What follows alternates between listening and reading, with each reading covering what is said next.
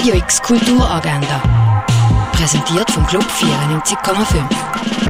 Es ist Donnerstag, der 18. Februar und so geht Kultur digital. Eine Zoom-Führung durch Dorian Sari Post-Truth gibt es am 5. auf kunstmuseumbasel.ch. Wie entsteht eine Skulptur? Unter anderem dieser Frage widmet sich der Felix Lehner, der mit einem technischen Blick durch die Ausstellung Rodin abführt. Online mit dabei sein kannst du auf fornationbaylor.ch. Synaps veranstaltet eine Live-Performance auf dem Internetradiosender Radio Polis. Einschalten und die berieseln von Klang, Stimmungen und Text kannst du am 7. auf radiopolis.xyz. Ala al-Aswani gilt als der erfolgreichste arabische Autor der Gegenwart. In seinem Roman Die Republik der Träumer, wo in seinem Heimatland verboten worden ist, zeichnet er anlässlich am 10. Jahrestag der ägyptischen Revolution ein eindringliches Porträt von der modernen ägyptischen Gesellschaft.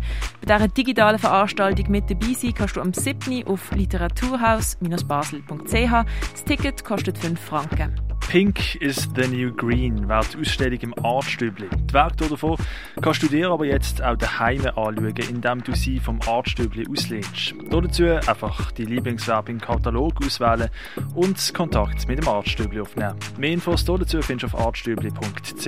We Equal Link Sideways widmet sich der Netzkunst. Den Link zu dieser Online-Ausstellung findest du auf hack.ch.